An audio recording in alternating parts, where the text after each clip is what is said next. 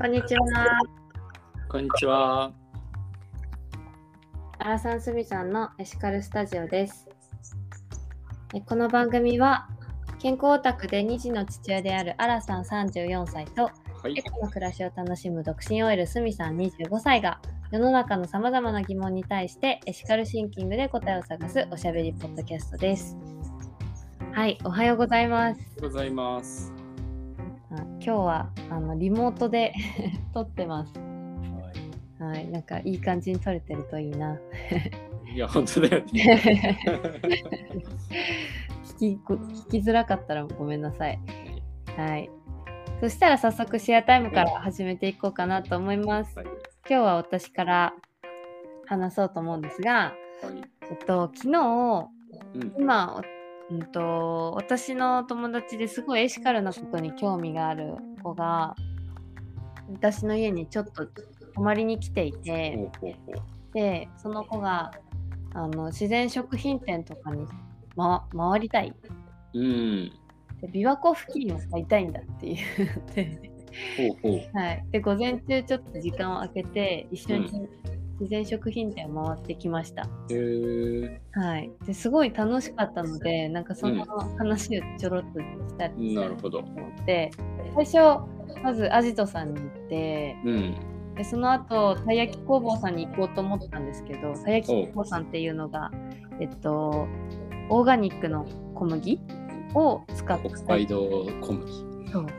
あれすごいですよね。北海道小麦のオねーガニックをたい焼きで使ってるので、多分そこくらいしかだろうね見。たことない。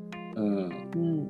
で、そこに行きたかったんですけど、うん。11時からスタートで、あ10時から攻めてたので、アジトさんを。あ。そっかそっか。だから、全然行けなくって。うそん。の後、うんと、まほろばさんに行きたい。ほで、マカリズさんに1回よりの、う。うんまほろばさんに行くっていうルートで行ったんですけど、うん。なるほどね。うんうん。なんか無駄のないルー そうそうそうね。やっぱりなんか、ちょっと自然食品店ってなんか、ギュッとしてるんだなって感じト。ました。うんうん。なんか、ルートがすごい楽でしたね。ああ、確かに。で、まほろばさんであのソフトクリームを食べて、おまほろばさんの乳化剤が入ってないから。えっと、何でしたっけ？何で、なんだっけな？寒天ゼラチン？寒天か。寒天だね。寒天で固めてるから、うん。なんかそれがつぶつぶしててすごい美味しいんですよね。うんうん。私1年ぶりに食べたので結構あ感動が強かった新。鮮だよね、毎年ね。いやー面白い。うん。面白いですね。はい。で、その後、うんと、ラルバタケさんで終ほう了ほうああ、なるほどね。戻ってきたのに。と戻ってきて、うん。でラルバタケさんでやっと琵琶湖付近を見つけて、うん。あのその後ランチに福の木さんでうん。ラーメン屋さんがあるんですけど、うん。石山通りですね石山通りのうんと自然自然じゃないなすすき36号線そうだね。石山通りの間に。ぶつかるところにトマトヌードル？うん。っていうところがあって福の木ですね、はいたトマト3個分1杯のスープにトマトの3個分が入ってるという。すごいラーメンがあるんですけど、うんそこのベジラーメンを初めて食べた。ああ、へえ。うん、食べたことないかも。いやそうなんですよ私もうんいつも大人気一番人気のエビじゃらしを食べちゃっててうん。そうなんかそこそれをチャレンジするのが初めてだったので結構ワクワクして飲んだらうんうん。とヌードル自体がもう米粉ヌードルで。卵黄とか小麦とか使ってないグルテンフリーのもので、うん、とスープもスープがすごいしっかり味がついてるのが結構びっくりしましたねう。ん。すんごい美味しいさっぱりなんだけどコクがある感じでで一番美味しかったのが、うん大豆ミートのひき肉みたいあなあ。あのなんていうんだ担々麺的な感じで入ってた、はいはい。あ、いいね。すんごい美味しかったですそれがうん。ちょうどいい甘みであの麺といい感じに絡む感じです。おはい、もうすっごい美味しかったので、ぜひてほしい、また。なるほどね。はい。なんかそんな午前、すごい幸せな午前を過ごあしまあ、し それはいいね、楽しい。た。はい、すごい楽しかったうんです。うん、はい、なんかそしたら、原さんの。あはいはい。ああ、なるほどね。はい。と、シェアタイム。うーんと、息子がいまして、はい。4歳の長男、はい。あ、もう4歳になったんですねと。もうちょっとで4歳。あで、その彼がこのはい9月から保育園をですね、シュタイナー系の子供園に入れたんですあ。ら。へえ。そしたらもうなんか楽しいみたいで、うーん。で、今彼の悩みの種が、うん。なんか毎し金曜日に、あのーお花の当番っていうのが回ってくるはい。番ではい。でその時にそのあ次あなたねって言われるだけじゃなくてなんかちっちゃいお人形のポポちゃんっていうのがあの自分のところのカゴに入ってくると、うん。お花当番ねと分かる仕組みになっててでん。ポポちゃんを自分家に連れて行ってうんうんでポポちゃんはまあ一日す 家で過ごしてもらってうん。うん。でお花を、まあ、家なり公園なりどっかで摘んではい。で週明けにその園に持っていくとでポポちゃんも園に返すうんうん。そういう流れになるんだけどはい。なんかポポちゃんのお家をなんとかしてあげたいという。ことをすごい考えていてうち、に来てくれるからそのポはいポちゃんが泊まれるようなへえ。ベッドとかうん屋根がついたお家とかを整えてあげたいっていうのを彼はね言ってきていてどうしようどうしようとなっている え、それらしきものはないんですか？と。いやないないないからいやで、まあ、何が言いたいかというとね作るしかないという結論に今なっていて。作るための手段を考えてはいってるんだがでいろいろ調べるとねあのー釘とか接着剤がなくてもうん。板さえあればはめ込んでこう家具とか作れるっていうのがあるんだよね。へえジャ。パンのバネバネみたいな針金みたいなやつ。はいはいはい。うん、でそれがあればなんか工具使わないから危なくないしうーん。ボンドとか使わないからあのなんていうの？化学物質嫌な人にとっても安心だし、そうですね。うん、でなんなら組み立てやすいっていうかバラしたらまた別のことにその板を使えるんで無駄がないぞと思って、そう作ってみようかなと。うん、でそれができたらね、まあ、ポポちゃんってすごい1 0センチぐらいらしいからなんかまあうんほんとちっちゃいドールハウスよりちっちゃいぐらいで済んじゃうんだけど、うん。そのクリップさえあればあの大きい子供が遊ぶ用の大きめの家とかも作れちゃうんだよね。へえ。うん、だからそういうところでなんていうのかなプラナシスタでこう遊び場作りの DIY みたいなうんそんなワークショップとかもやれて面白そうだなと。へえ、いいですね。うん、なんかそういう確かにサステナブルな結構うん大掛かりになっちゃって、あんまり見かけないかも。うん。そう、それがシェアかな。まあ、まずはやってみます。ポポちゃん、まあ、当番が今週だともう間に合わないから、来週以降であってほしいなと。ポポちゃんのお家を作りたいっていうその感情が可愛いですね。彼はね、すごい、慈しみの心がすごくて、ポポちゃんのためにベッドと屋根って言ってたのに、気づけば椅子もいるし、コップもいるしとかなって、ちょっとこれやばいぞっていう もう家族みたいな。うん、そう、本当に。すごいなぁ。はいす。ごいな。はい。ありがとうございます。はい。そしたら、シェアタイムはこの辺にして、えっと今日のテーマに移っていこうと思います。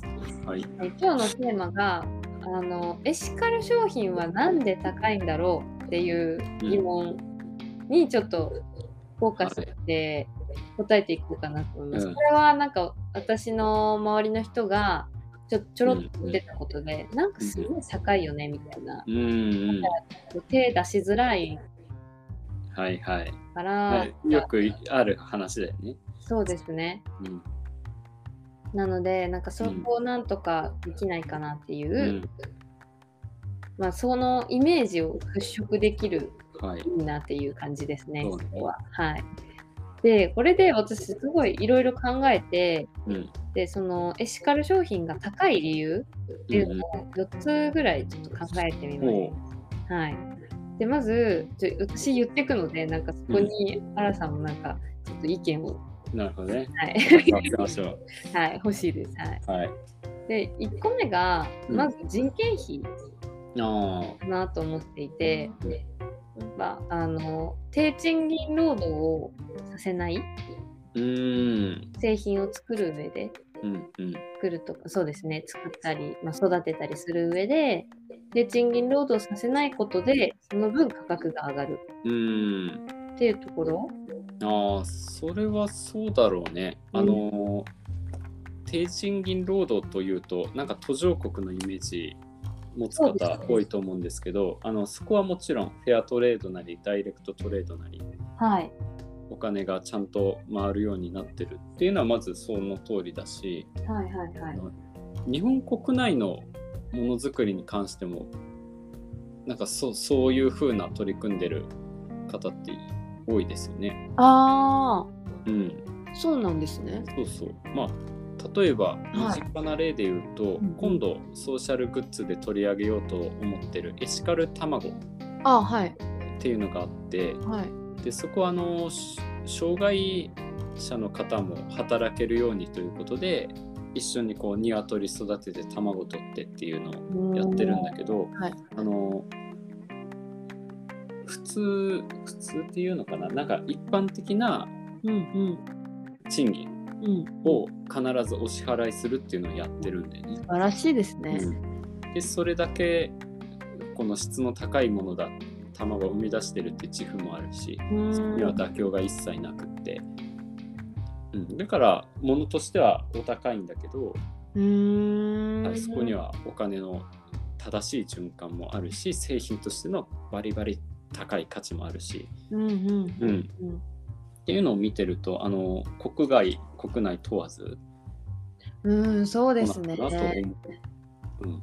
結構そういう福祉系の話の製品とかって安くなりがちですよね、今の日本の現状としても。なんか結構そういう取り組みであーなんかブランドとかも立ち上げてる会社さんとかいますようんうね。ん、そうだね。就労支援っていう形ではなくてうん。そのその人たちに本当になんかその賃金だけで生きていけるよううな、んうん。あの収入を与えるうといんう部分を頑張ってるところはやっぱり製品自体はすごく高いですよね。うん。ううん。ん。でも高いなりのね。ブランド力というか製品力がちゃんとあるから他のものよりなんかその分が乗っかってるというよりかちゃんと製品としての価値の分が値段として高い、うんうんうんそういうイメージをしてもらえたらいいんじゃないかなと思います。そうですね。なんかそのブランド製品買うのと一緒で、ことですよね。はい。うん。はい、で2番目はい。は素材ですね。これも分かりやすいかなと思うんですうんけど、はい、なんか持続可能なものイコール、まあ、自然由来のものだったりとかうん。ちょっと時間その手間のかかるものうん。があると思うんですけど、まあ、安い価格の安い石油製品とかそういうものに頼らないことでうん圧倒的に価格は上がってきちゃうよねってういうん。ところですね。あそうだよね素材がいいとそれは高くなるよね。うん、うん。なんか例えばそうだな。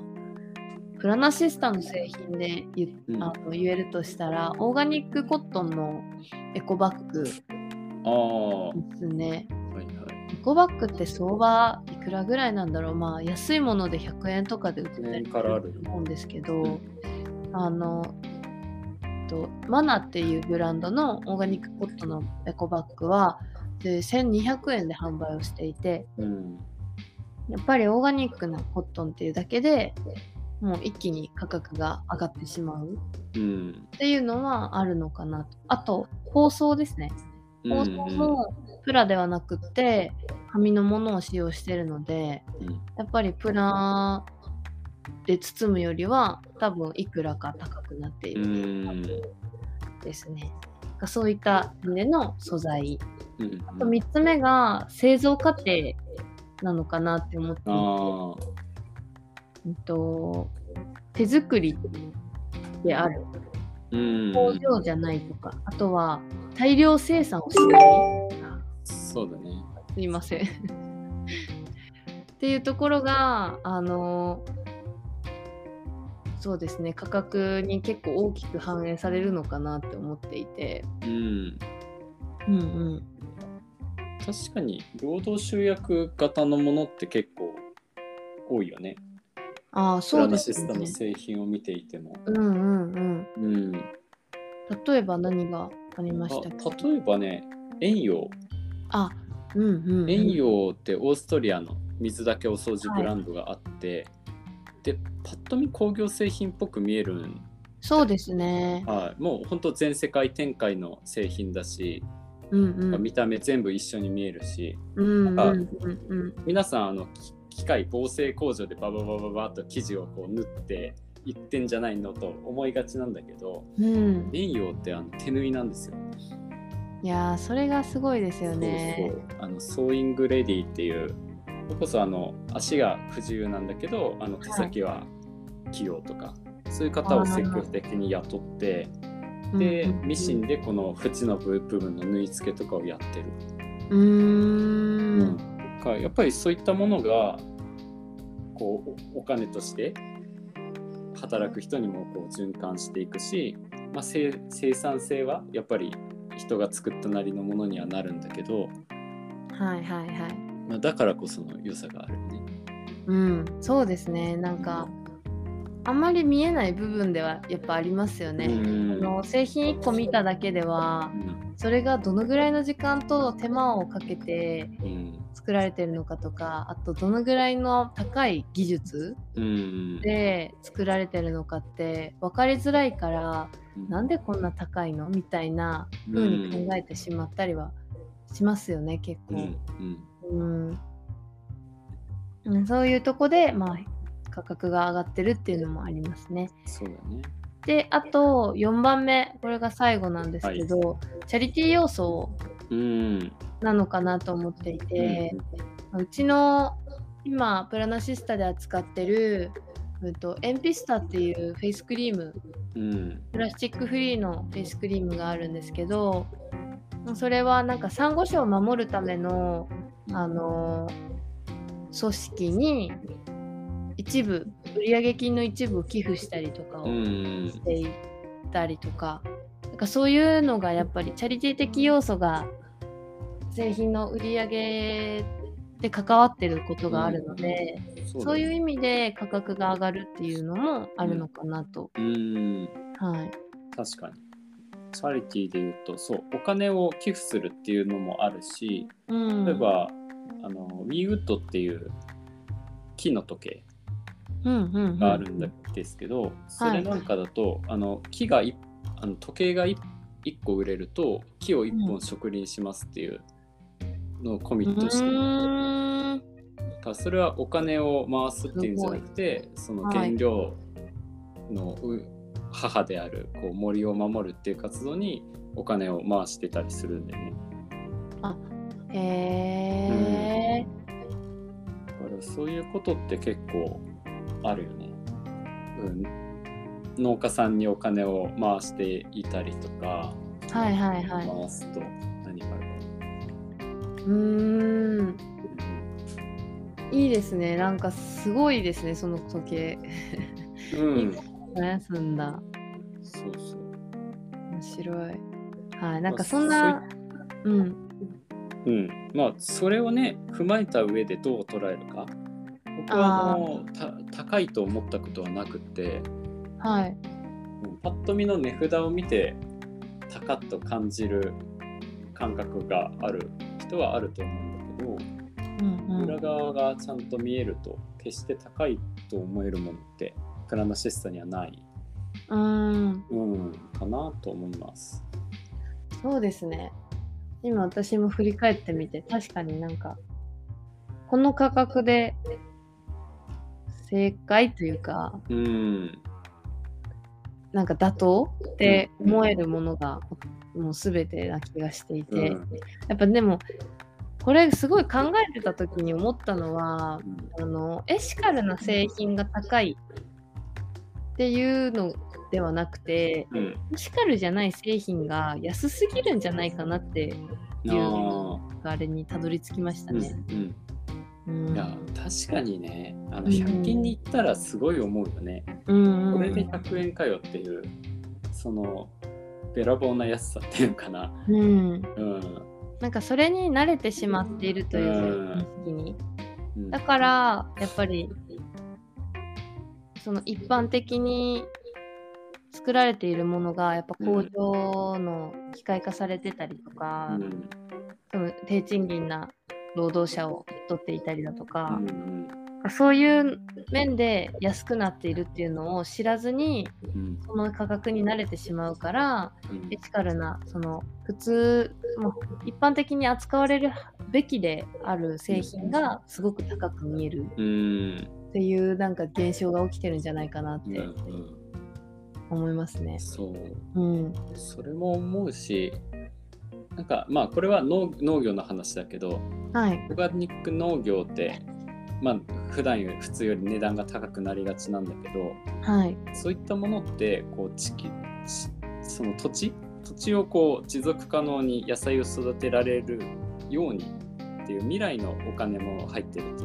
あ化学肥料とかをバンバン農薬とかバンバン使っちゃうと土地が痩せるし硬くなって野菜を作りづらくなっていく。だからうん。未来にしわ寄せがいくんだけどー、うんうんうん、それをケアするための費用ってすあの商品野菜には乗っかっていない。うーん。でもその分をオーガニック農業はこう未来もちゃんと持続可能な分っていうのをそうですよね。引き受けてる分ちょっとお値段上がっちゃうけど未来貯金的な。そうそううんっていうか、うん、前借りしてる感覚だよね。ああ、そうですね。品一般的なものが。うんうんうん。うんと僕は思っています。そうですね。だから、まあ、まとめとしては、その、まあ、エシカル製品高いなで、あの、なんて言うんだろう、その製品への興味をうんうん。なくす、なくしてしまわずに、なんで高いのかっていうのを考えることをしたりとか、そうだよね。はい。あとは、エシカル製品って長持ちするものがほとんどなので、うん。なんかそこをもうちょっと知ってほしいなっていううか、ん。そういい長い目で見るとね、うんうん安い。そうそう、うん。コスパ的にはあのすごくいいものばかりなので、そうそう。なんかイメージとして高いって思ってしまうけど蓋開けるとそっちを使った方が安かったりするうんうん。という気づきをちょっとねねみんなにあのそうですね与えたいですね。はい。上から。はい。そんなところでしょうかね今日の、うん。そうだね。いや、ぜひ、プラナシスタにもし来る機会があったら、はいこれってどう作られてるのとか、ぜひ聞いてください。うんうんうんこれはどうして高いのっていう質問で全然いいです。うんそうそう、聞いてください。はい、ありがとうございます。はい。そしたら、えー、とこの辺で今日の、えっとラジラジオは終わろうかなと思います。はい。えープラノシスターは今週は、えーそうですね、今週からグランドオープンしたので、えー、と営業時間が日月以外は、ん定休日が日月なので、それ以外の火曜日から土曜日はあの通常営業しております。11時から6時までですね。はい。